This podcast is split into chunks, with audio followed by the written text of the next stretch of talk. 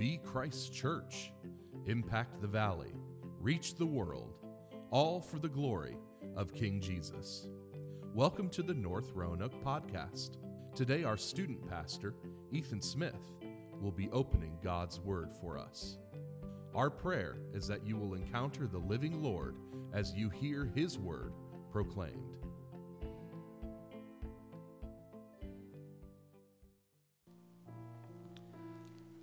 Good morning, church.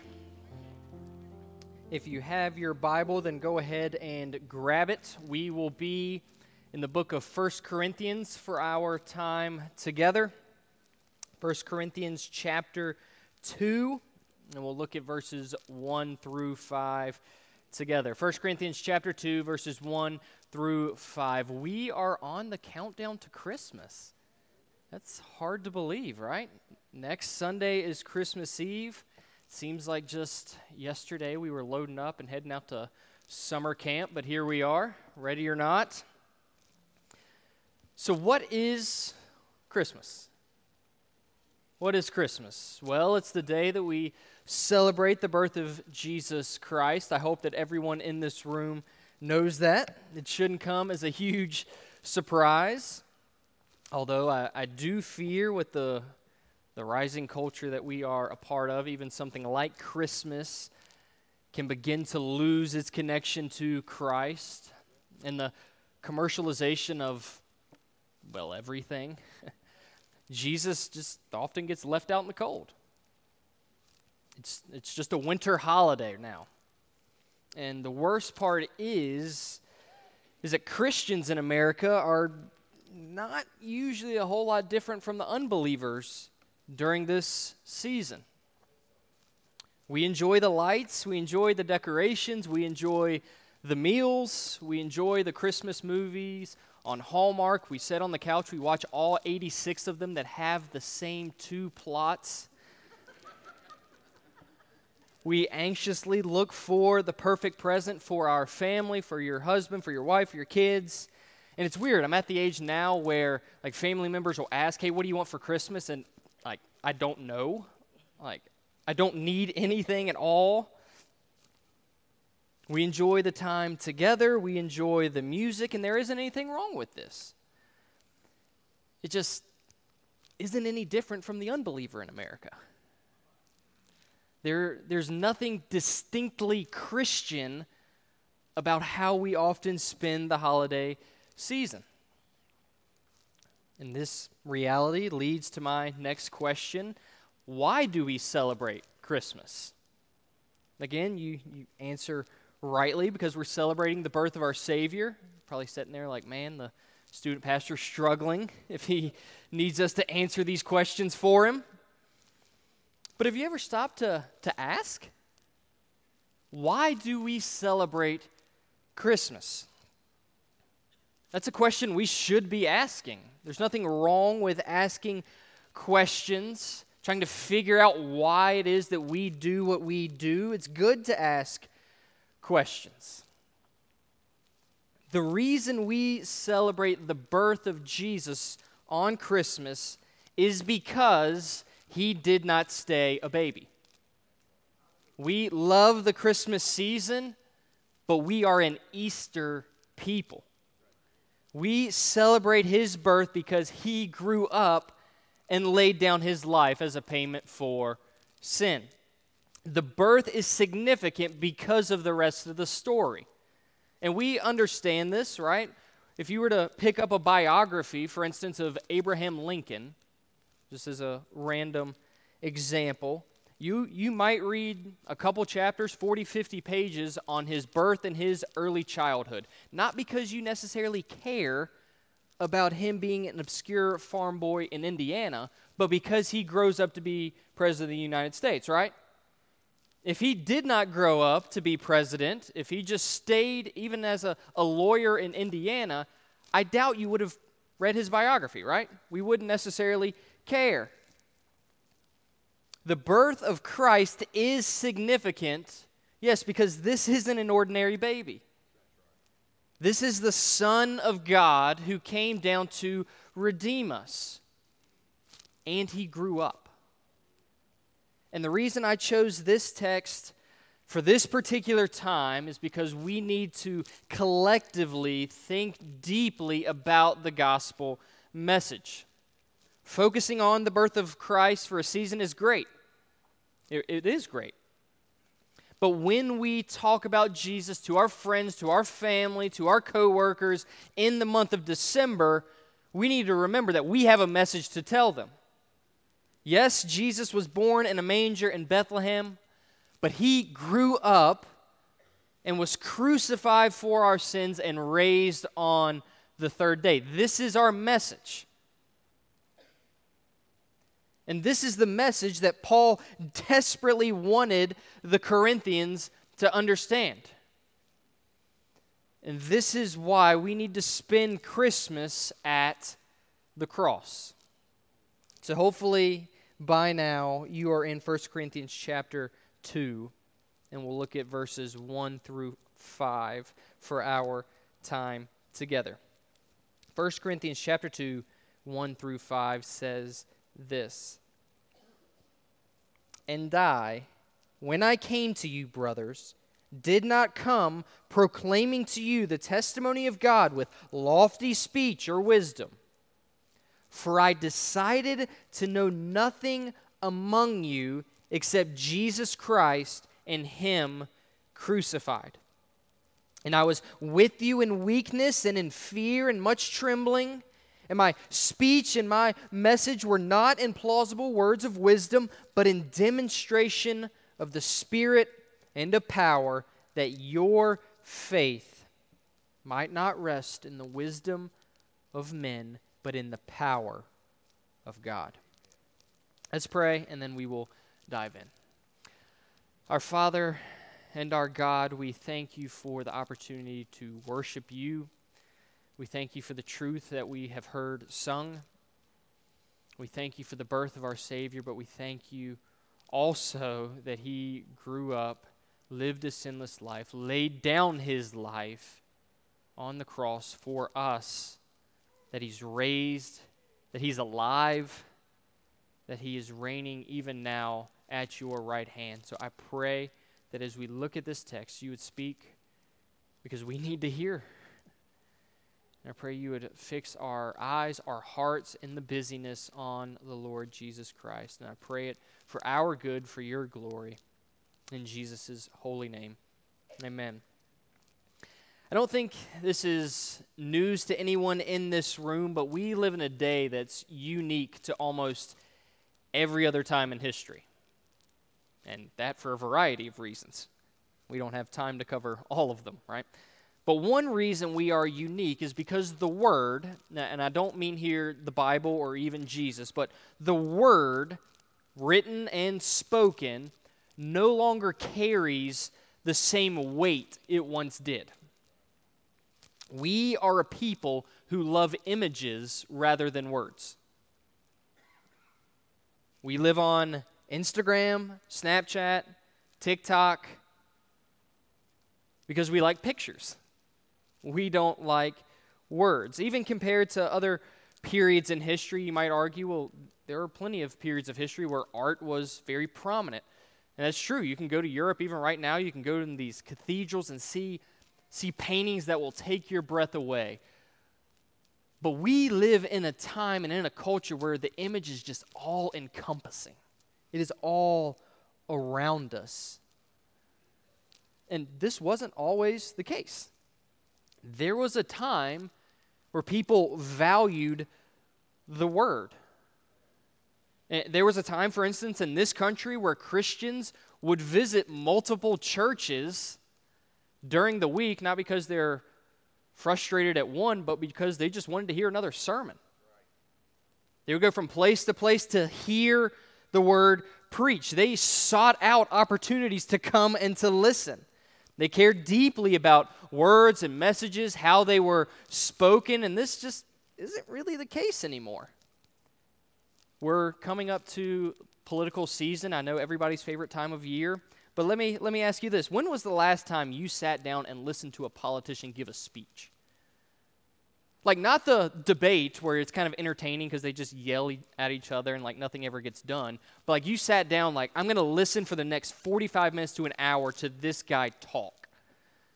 Like, there might be a couple of you that have done it recently, but I'm willing to bet most of us haven't, right?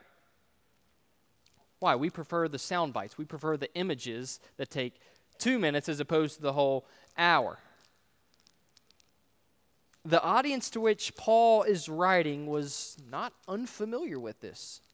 Corinth was a part of the Roman Empire, but it boasted a Greek heritage. And if you know anything about the Greeks, they were famous for their speakers, their philosophers, names like Socrates, Plato, Aristotle. Athens was not far from Corinth, I think about 50 miles away. And Luke describes the Athenians in Acts 17 21 as those who would spend their time in nothing except telling or hearing something new. Now, you might say, well, that's not Corinth, and you're right. But the ethos within the culture wouldn't have been that different. And in fact, when Paul leaves Athens in Acts 17, in Acts 18, he goes to Corinth. So this is in his head as he begins to write a letter to them. And he saw the culture of both, and he's resolved to preach the gospel in a simple way. He wasn't going to get caught up in, in trying to impress or give something new just for the sake of being new. He was there to tell a message. And that culture really isn't that much different from our culture. We want something new all the time, right? I, I can speak as a, a male. I, I'll check ESPN in like five minute intervals just to see if there's a new headline, right? What's new, what's new, what's new. We want to be entertained. We want something to be thrilled by. There's not a whole lot of difference between them and us. We long to be impressed just like they did. But that's not the way Paul spoke to the Corinthians. Look at verse 1. He says, And I, when I came to you, brothers, did not come proclaiming to you the testimony of God with lofty speech or wisdom. He says, When I came to you, I did not preach the testimony of God in a way to try to make myself look good. He wasn't after the applause of the people because, oh my goodness, Paul's such a great speaker. He says, I was there to tell you a message, to declare the testimony of God. He was a herald, he was a messenger. His preaching, he says, was not with lofty speech. It's not lofty, it's not high, it's not over the people's head, but sounds good, right?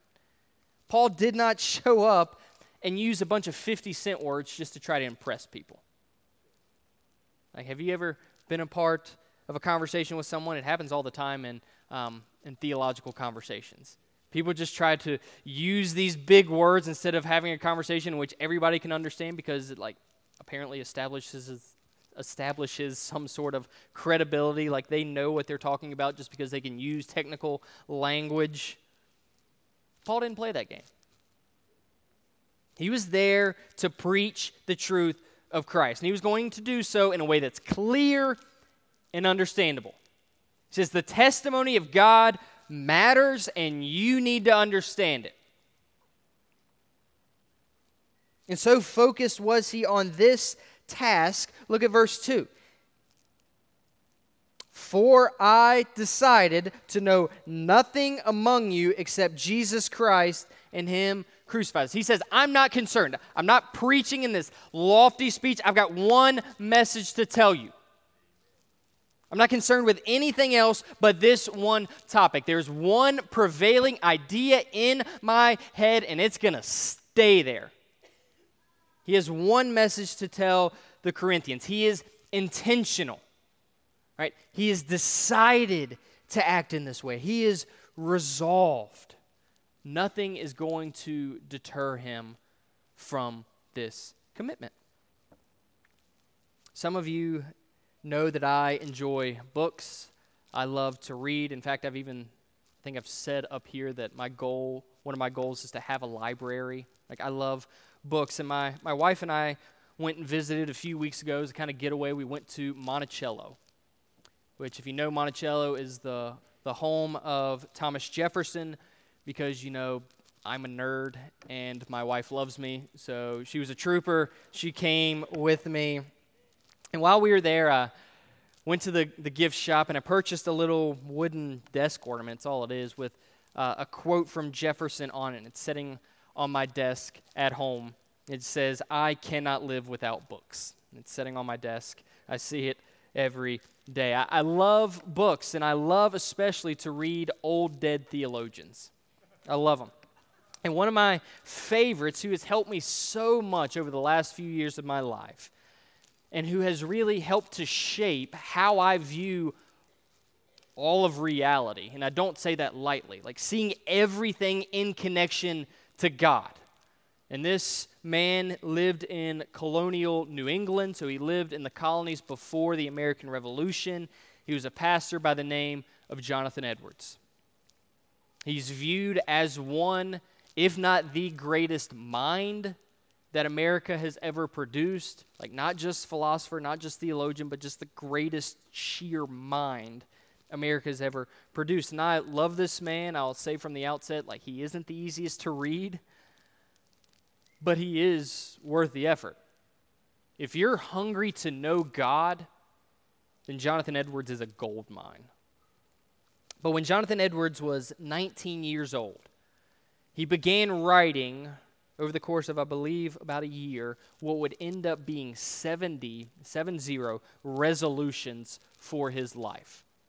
These were statements. This is what I'm resolved to do in my life. These were going to shape how he lived, how he spent his time. There's 70 of them, uh, included four, just so you kind of get a taste. Number four, resolved never to do any manner of thing, whether in soul or body, less or more, but what tends to the glory of God, nor be nor suffer it if I can avoid it.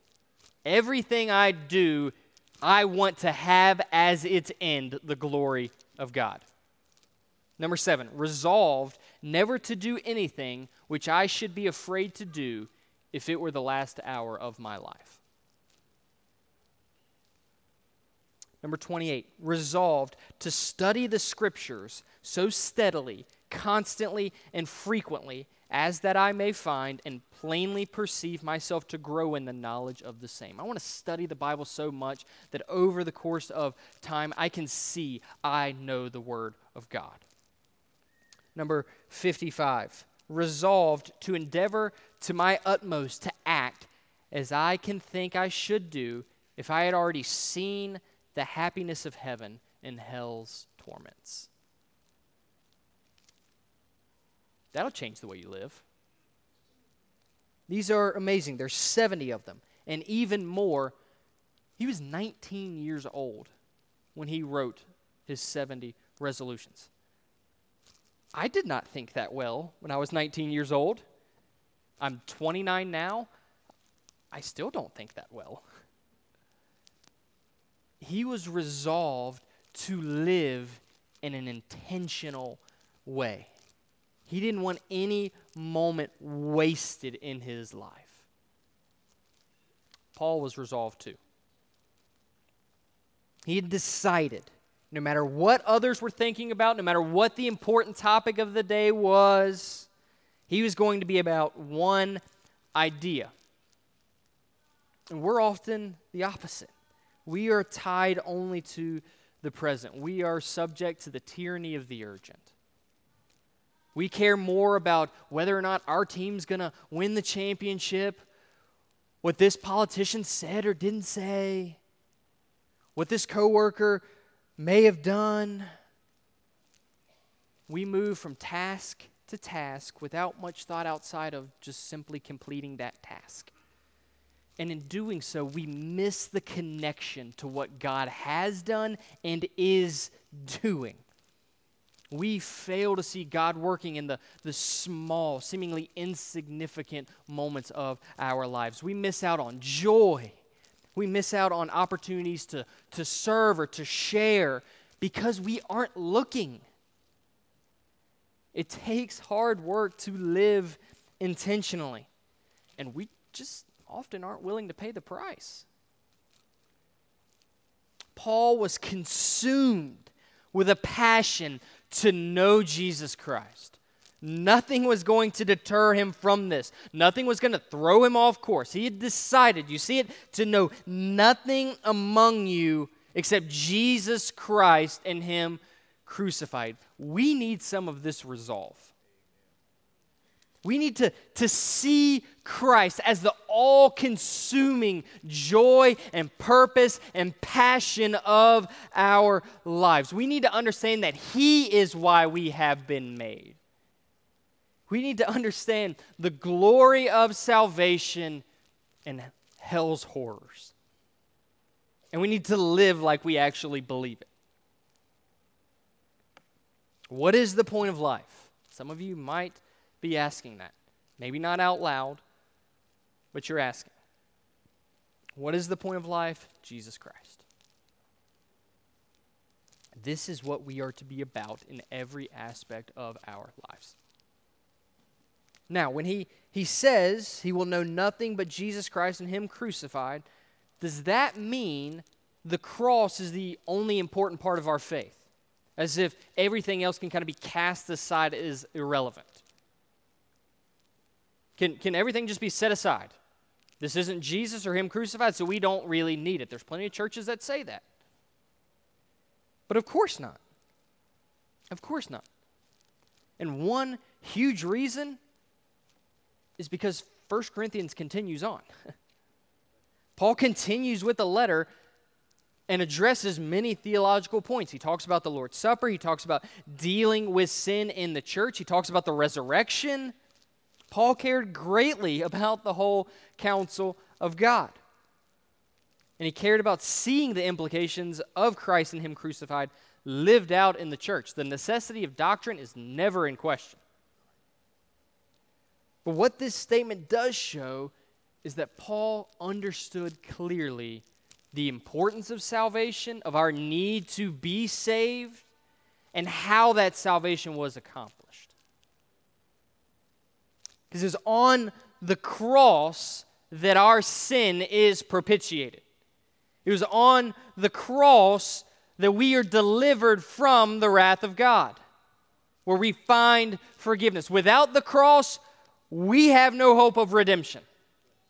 We have no hope of reconciliation to God. We have no hope of eternal life. The cross is central. So at Christmas, what we must remember, what we must have in our head, is that our hope lies not just in the manger, but on the cross and in the empty tomb. We celebrate rightly the innocence of the baby Jesus. We see his humility on display. We put up our nativity scenes, we sing these wonderful old hymns, and that's great. But we must be resolved to know nothing except Jesus Christ and Him crucified on every day of the year. There's never a time, there's never a season in your life in which you don't need to be fixed on Jesus Christ and Him crucified. Paul understood this. Now, we need to have that same type of commitment. And he goes on to say, look at verse 3. He says, And I was with you in weakness and in fear and much trembling. Here we see the contrast between Paul and the professional speakers that the Corinthians were used to seeing, that the Greeks boasted of. Those speakers, they walk into the arena, if you will. They come before their audience. They're self confident. They look strong. They're there to persuade, they're there to entertain. Paul doesn't look like that. Paul doesn't have the bodily presence like the others. He doesn't look like much compared to them. He says, When I was with you, I was with you in, in weakness. I wasn't there in strength. You wouldn't have looked at me and said, Yeah, that guy knows what he's talking about. He looks the part. He says, I was with you in, in weakness. And there's also an added burden that the others, these speakers, just know nothing about. One that goes deeper than the physical. Do you see it?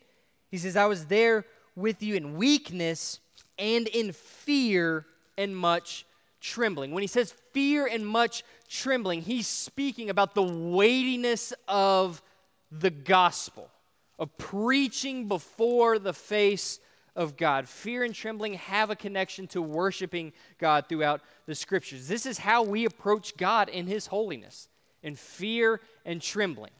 Even as adopted children through Christ, we don't come strutting into the throne room of God like we own the place. Think of Isaiah, think of John, these men throughout Scripture who are far more righteous than we are. They come into the presence of God and they fall flat on their face as if dead. Because in seeing the holiness of God, they see themselves for the first time rightly. So when Paul stood up to proclaim the message of Christ and Him crucified, he understood the weight of the task. It's, it's hard to convey the seriousness of preaching to someone who has never borne that responsibility. Like, preaching is, is not like teaching, it, it's not like getting up and giving a lesson or giving a presentation at your, your work it's, it's not even like giving a speech. The difficulty in preaching has nothing to do with the fear of public speaking. When the preacher opens his mouth, he's proclaiming the word of God. This is fundamentally different from any other act of public speaking. The preacher in that moment is responsible to Almighty God for how clearly he articulates God's truth. So when you look up at me right now, you see a person standing up, talking. I pray you see more than that because you're hungry for the word. But when I look out and see you, I see souls who will stand before the judgment seat of God, who will give an account for your life. Heaven and hell are on the line with every word that comes out of the mouth of the preacher. It's a serious task. It's not an easy task. It's not a light task. I will be called to account for every syllable that I utter. Uh, John Piper has, has said it well. He says, What gives preaching its seriousness is that the mantle of the preacher, kind of what he dons as he stands behind the pulpit and proclaims the word of God, he says, is that the mantle of the preacher is soaked with the blood of Jesus and singed with the fire of hell. It's as if at the moment when you're, you're preaching, you kind of hear two things going on simultaneously. You can hear the saints singing in heaven, and you can hear the screams of the damned on the other side. Is it any wonder that Paul says it's with fear and much trembling that I proclaimed to you the gospel? He knows what is at stake. The Corinthians are under the wrath of God. If all they hear is another speaker who's there to entertain, they'll continue on the path to hell. They will be lost eternally. And it's the same here. If all you're here to do is just listen to this guy talk, and then I'm going to go home. Man, you will be lost eternally.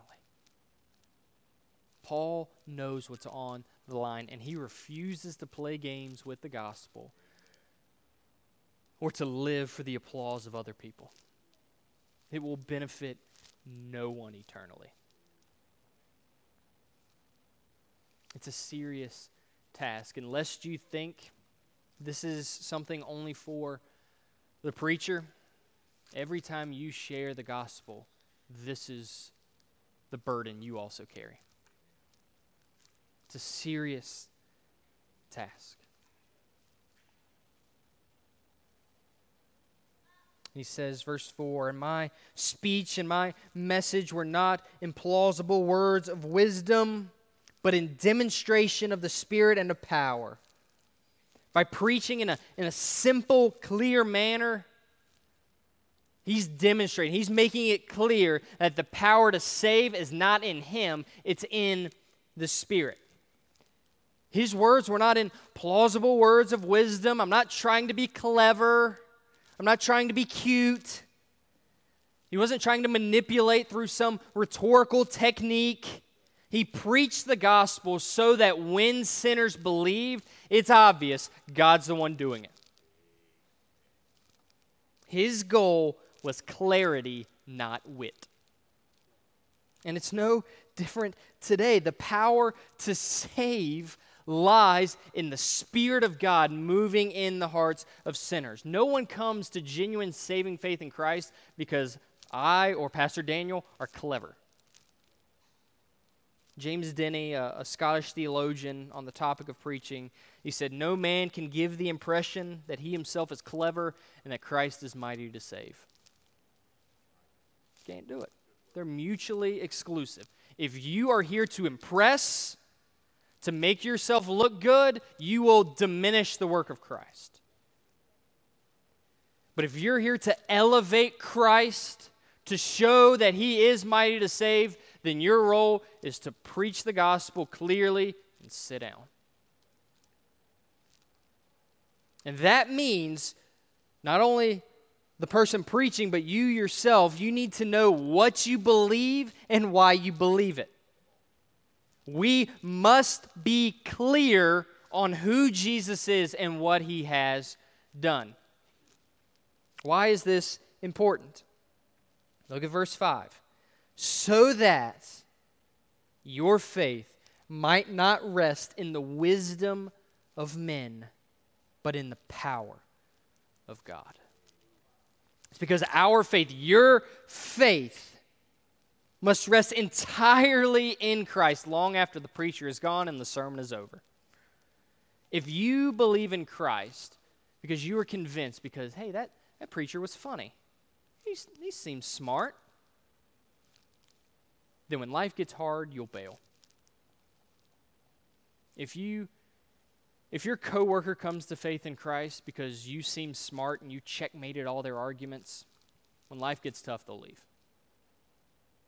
I'll say it this way clever words aren't helpful when your spouse is dying of cancer. You need Christ. Lofty words that sound great, they aren't enough when the marriage is dissolving.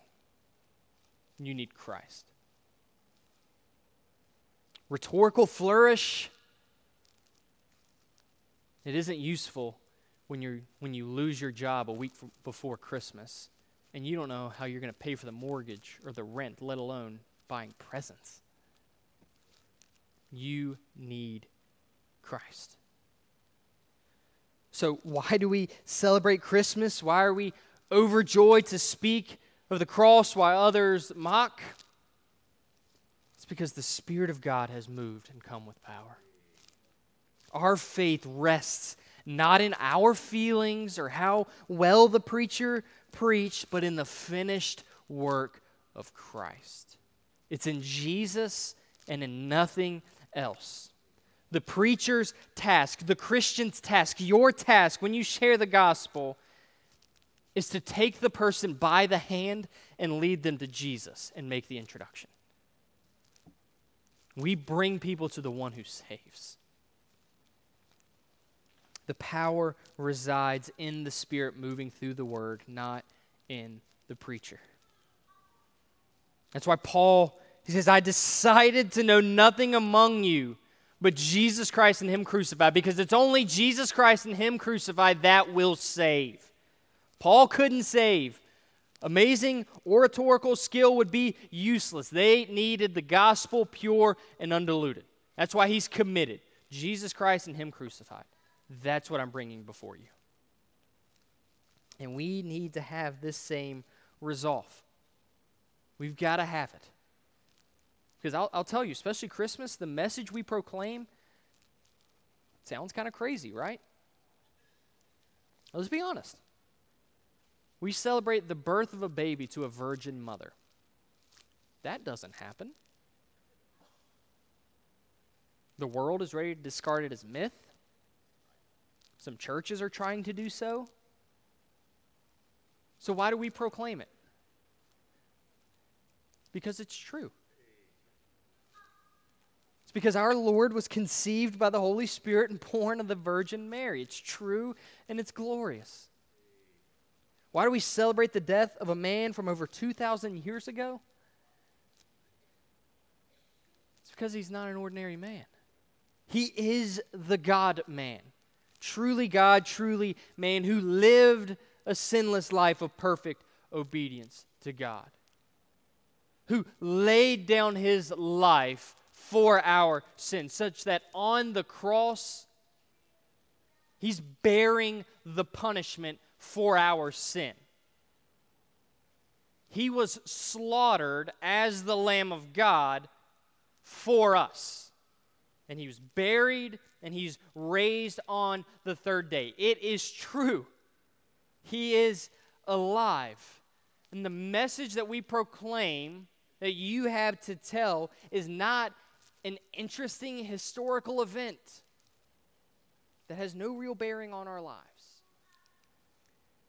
This message saves because in this message we meet the Savior. Unlike anything else. The gospel has the power to save because the Spirit of God moves to bring us to Jesus. It's not, it's not head knowledge that you are believing, it's, it's a person. We're going to Jesus. We celebrate because Christ saves today. Our sins are forgiven today. We're reconciled to our God today. This is the offer of the gospel. And for the person in here that you know you're far from God, my prayer is that the Spirit of God moves in power to bring you to Jesus. The message of the gospel is spectacular because it's true. It's glorious because it's here that we are delivered. There's salvation nowhere else. Apart from Christ, we stay in our sin and under the wrath of God. And we need to understand the gospel to the watching world will never be cool enough. It will never be entertaining enough. Paul understood this. He preached in weakness and with fear and much trembling because in doing so he showed that the power to save resided in God. Our job, your job, is not to be cool, it is to be clear. So here's my plea don't forget Christ. During all of the busyness of this season, do not neglect Christ. Because what your kids need more than a new toy, than a new gaming system, than new clothes is Jesus. What your spouse needs is Jesus. And if we are not intentional in our pursuit of Him, then we will not pursue him. No one ever drifts drifts towards God. You don't. The world needs to know not only the birth of Christ, but of his death and his resurrection. So we are to say Merry Christmas as Christians who have resolved to know nothing but Jesus Christ and him crucified. During Christmas season, we are an Easter people. And so, my prayer is that, like Paul, we would be resolved among your friends, among your family, your coworkers, who everybody's traveling in to be together, that you would be resolved to know nothing but Jesus Christ and Him crucified. And that's why we have hope and joy in this season. So, let me pray. Our Father in heaven, We love you. We thank you for sending your Son. Our hope lies in you, not in how smart we are, not in how well we can perform. It's in Christ, in Him crucified. And I pray, like Paul, you would give us a resolve to know nothing but Jesus Christ and Him crucified, that we would be faithful to share in the opportunities that are around us, but we just often fail to see, and we would share clearly so that it will be evident that the power to save lies not in our plausible words of wisdom, our lofty speech or wisdom, but in the power of God. And I pray this for your glory and our good. In Christ's holy name. Amen. Thank you for listening to the North Roanoke podcast. You can connect with us at northroanoke.org or download our app in your device's app store. Just search for North Roanoke. We hope to meet you soon.